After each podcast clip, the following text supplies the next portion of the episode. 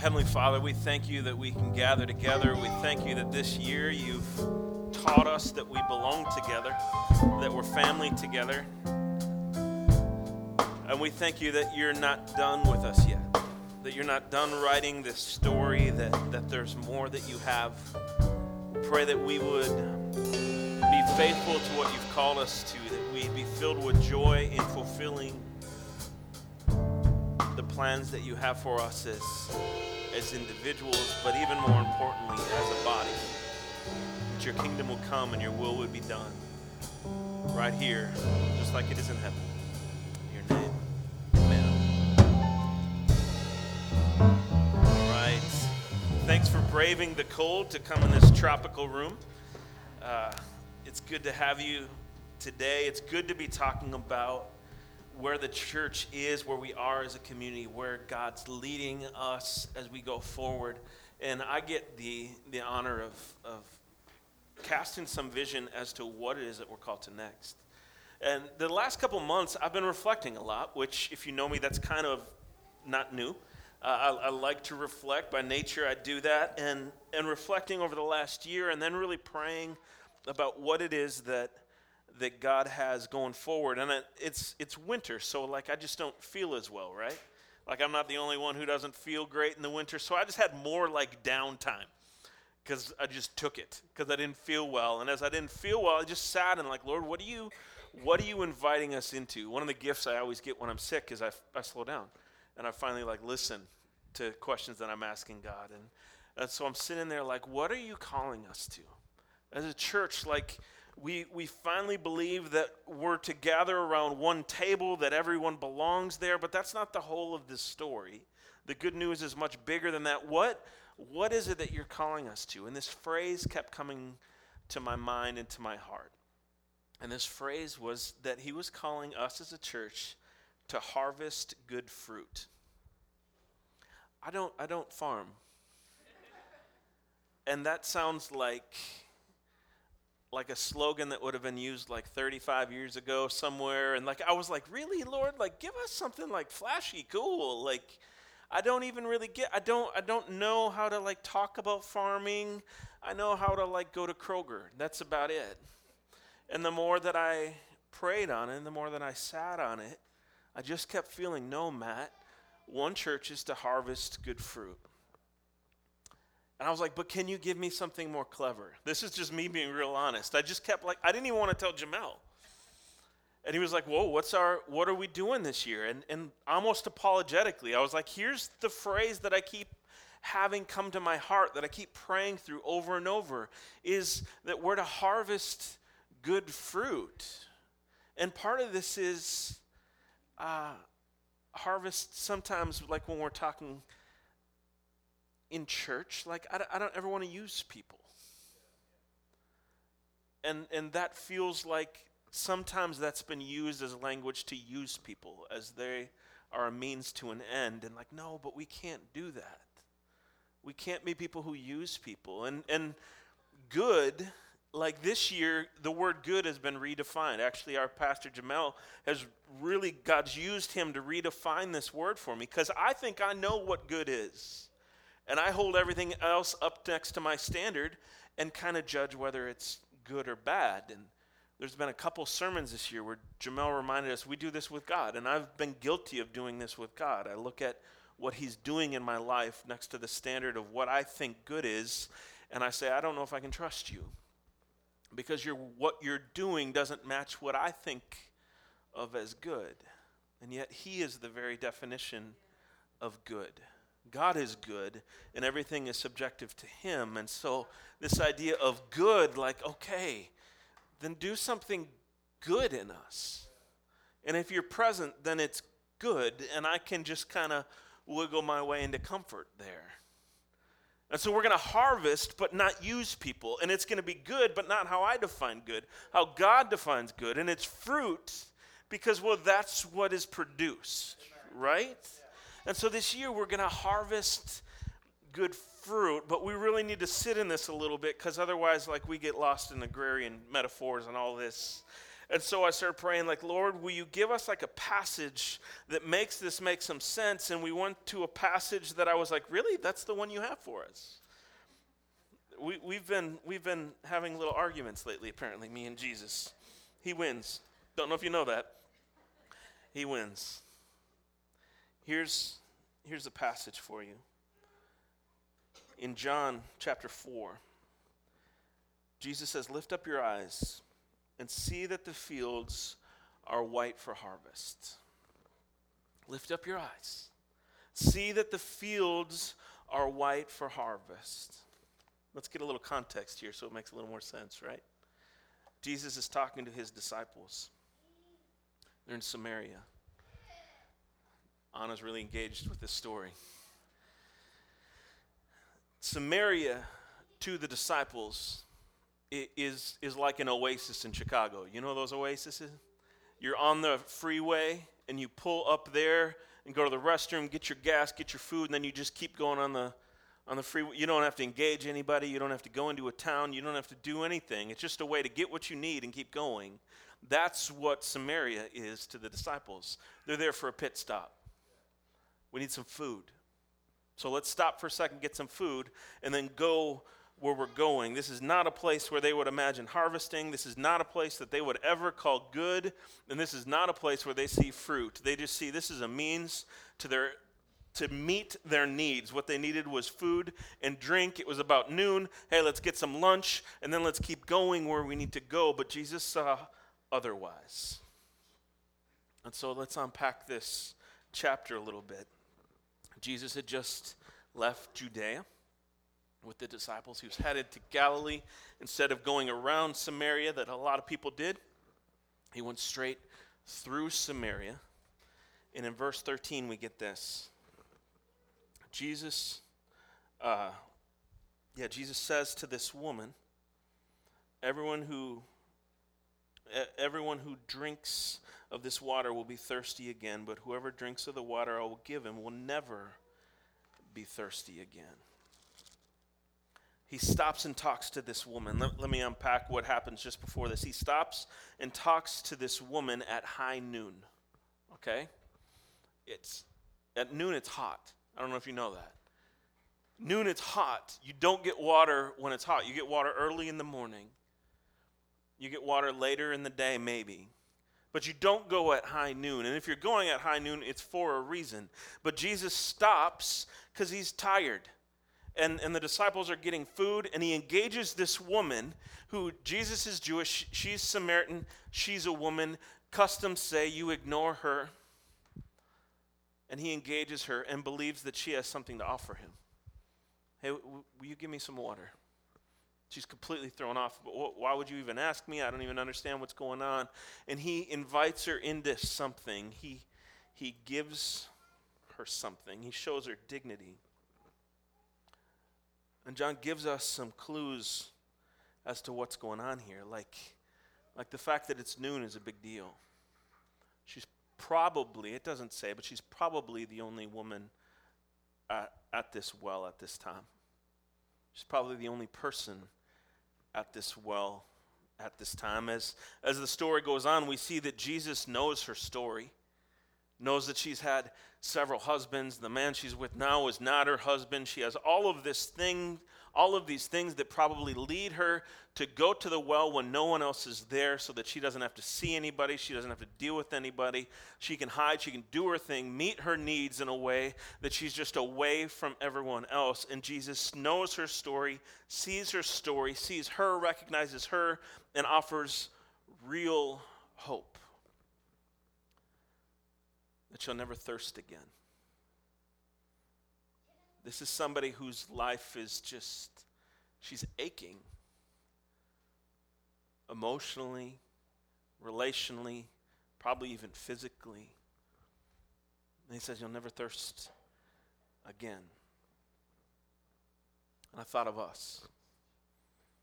Now, I've noticed in, in people, in, in my years of, of breathing, I've noticed that we give ourselves a lot of credit. We give like our like gremlin side a lot of credit. You know what I mean? Like to one another, we, we act like, oh no, I'm great. But on the inside, we let like the sinful part of us, man, we give it credit. We act like it's big, it's powerful. If there's a force that we are afraid of in our lives, most often I think it is us. We're afraid of that gremlin inside of us. We act like it is 10,000 times more powerful than anything else. And we take care of it in secret. We run to hide from one another. We don't, we don't uncage this this gremlin in us. We don't want people to know. We don't want people to see. And if it means at inconvenient times we need to go meet our needs, then we'll go do it at inconvenient times. But we just don't want people to know. We don't want them to see. We don't want them to say. We, we don't want to feed this thing because we're afraid and it's big. And way too often we act like this side of us is the biggest thing in the world. Way too often, I have tried to silence God because I act like I am bigger. Not me with Jesus within me, but me like the flesh side of me. And the beauty is, as we gather together, getting near high noon on this Sunday, and we all come in, and we all are aware of our own sinful self the flesh side of us, Jesus knows that too. And he offers us living water that will never thirst again. We come in tired, we come in spiritually dehydrated. And this God has not changed. This Jesus who meets this, this woman at the well and offers her life and offers her water that shall never thirst again. He, he has not changed. This Jesus who called Matthew out of the, the tax booth and Peter out of the boat, and Saul he, he put down on the ground, and then to the beggar he lifted to his feet. That is the very one who offers living water to you and to me. And honestly, we are spiritually dehydrated. I don't know if you've been around somebody who's extremely dehydrated before. Remember uh, Nikki and I were in Ethiopia once, and, and she actually paid our friend in Ethiopia to drink water and said, Hey, I will buy all your bottled water and I will pay you to drink water for like a month. And then you tell me what happened because the belief was like water is bad because a lot of their water sources are bad. And after this period of time, he was like, I didn't know my head hurt. I didn't even know. My entire life, my head hurt. I've seen people's eyes go from like a yellow to clear as they get water. People, if, if you're too dehydrated, you don't know how your body is to function. And spiritually, this is how oftentimes we operate, guys. We often operate spiritually dehydrated, and we have the one who says, Let me give you the living water that you'll never thirst again. How does this actually work? I've thought that like we just take like one sip and then I'm good. Right? Like let me like be vaccinated from thirst. It just give me one sip and I'm I'm good, but that's that's not how it works. What do you do when you find something really good? And Jamel talked about this a little bit last week with the, the man who found the treasure in the field, right? He sold everything to buy the field. So then the treasure was his. When you find something really good, you, you orient your life so you're right next to that. So that that is where you are for life. That is who you are for life. When we find the source of living water, like that's that's where you go. That's you, you set up your, your home right there. When, when you know what's good, you do everything. You go out of your way to get there. I know this because every time we travel, this is how my van orients. We have we have two places that we go. We go to our destination, but along the way, every like hour, we make a pit stop for Diet Coke. And I've learned over the years, like I like coffee, but I've learned over the years that Diet Coke is different.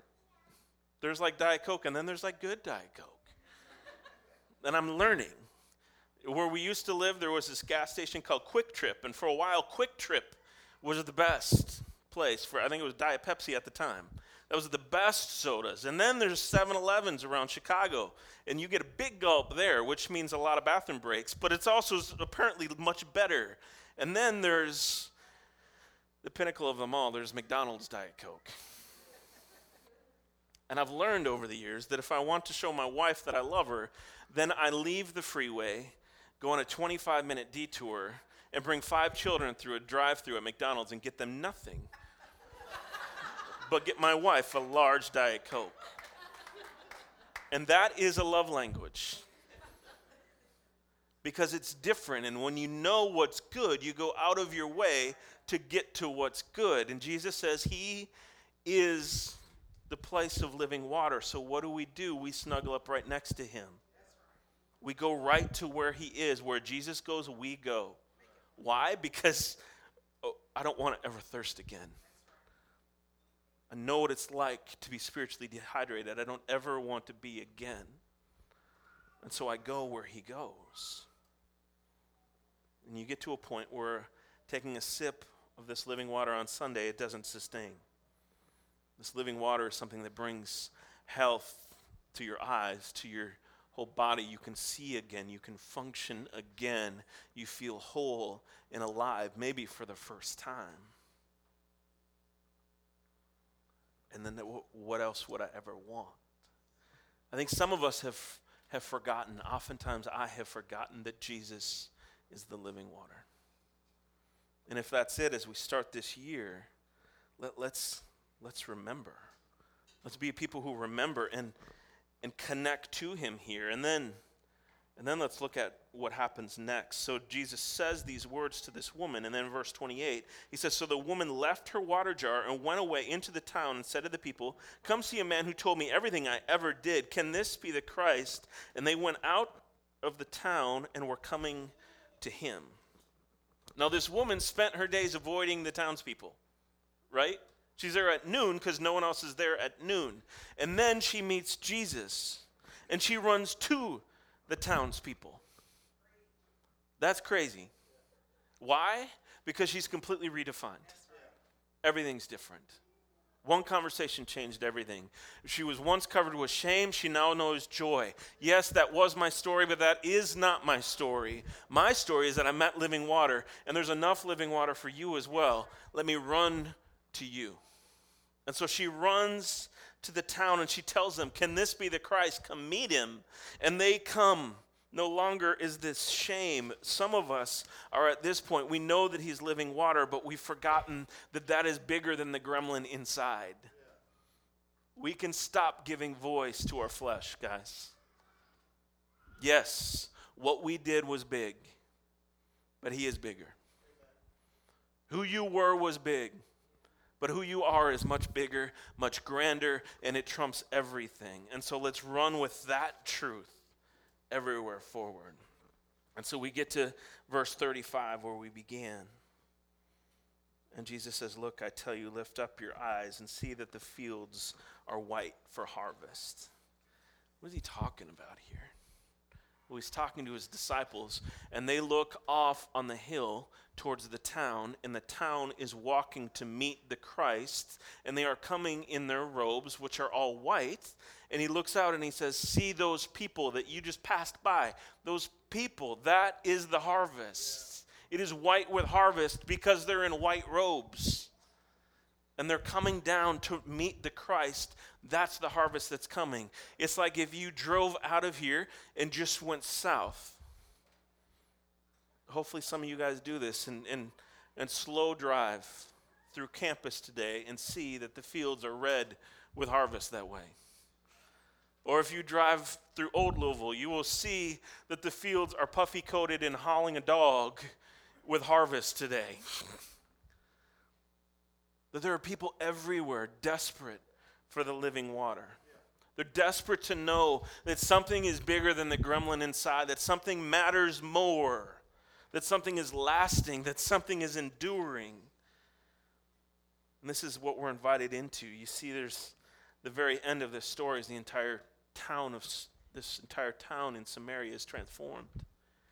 Everything's different. People come and they see that Jesus is exactly who he was, and they're not just believing this woman. They did believe this woman, but now they're believing because they saw for themselves that Jesus is who they were waiting for. And they thought they were excluded, they thought that they didn't matter, and they find out, yes, you do. when Jesus stayed with them for a few days as this truth snuck in and transformed who they were.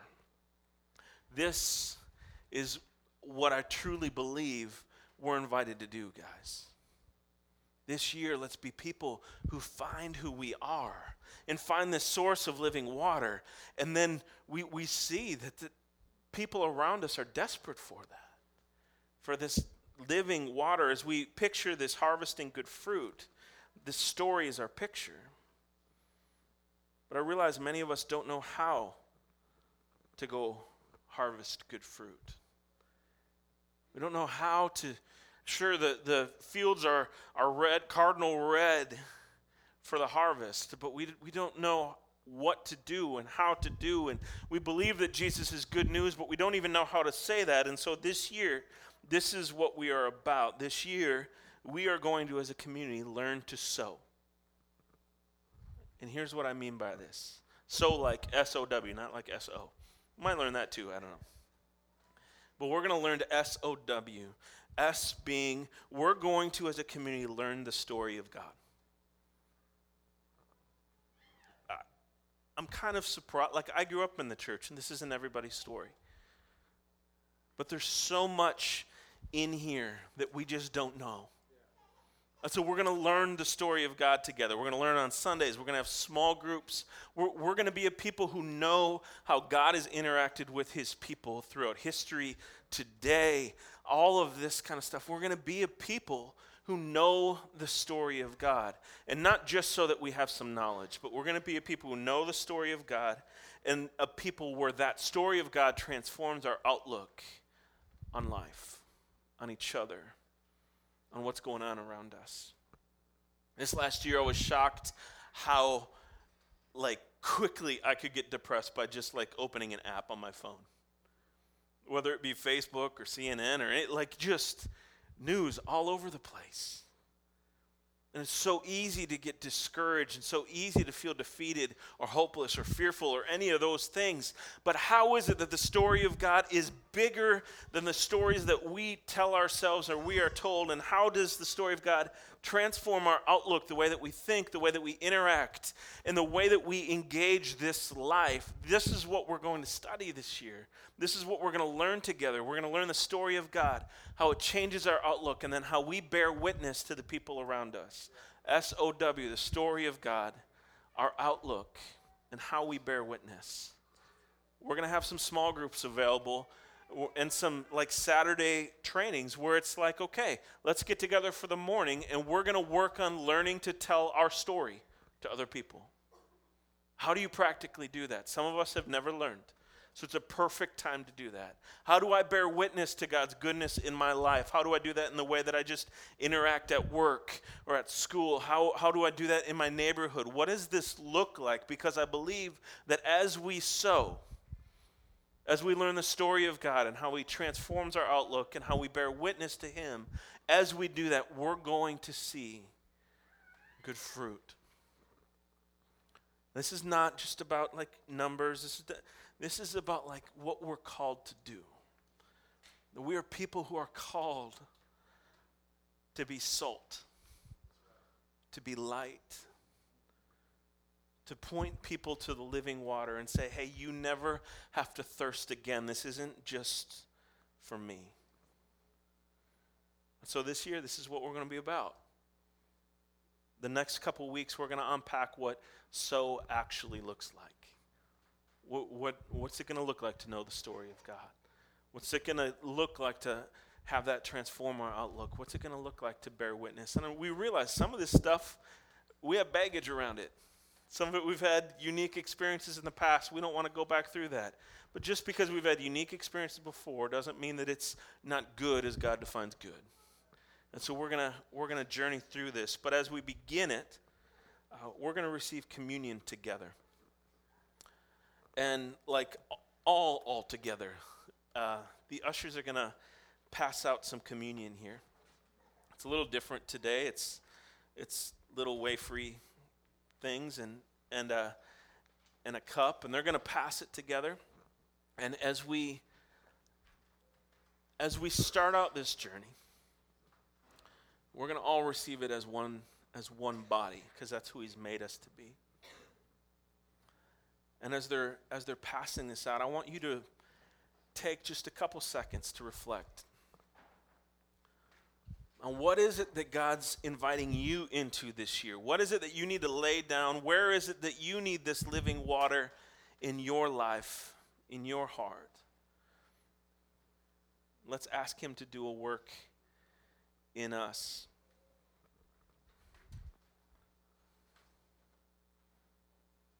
So keep passing them.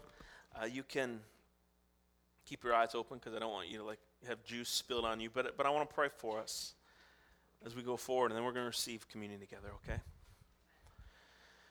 Jesus, thank you that you're alive. Thank you that you're good, that you're faithful. Thank you that you call us to something. I pray that this week, or this, this week, but this year, that we can know you more, that we can be transformed by who you are, that, that we can learn to bear witness to you, to, to our neighbors, to our friends, to the people who are walking by. That deep in the core of who we are, we would believe that you are good news, that people are hungry and thirsty for. This is your church. With open hands, we ask that you would move in our midst, that you would transform our hearts, that you would transform us as a, as a body, as a collection of, of believers and seekers and people who just stumble in, that, that you would do your thing in us.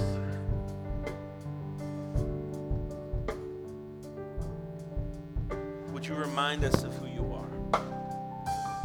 And remind us of who we are in light of the reality of you.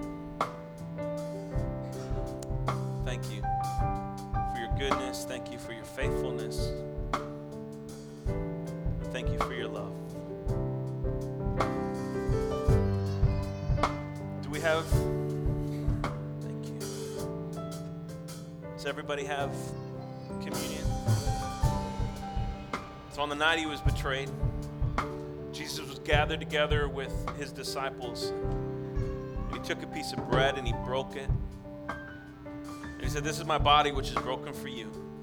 And every time that you gather together, do this. Eat of this bread, remembering that this is my body broken for you. And do this in remembrance of me. He took the cup, and after giving thanks, he said, This is my blood shed for you. When you gather, drink of this. Remember who I am and what I have done. Do this in remembrance of me.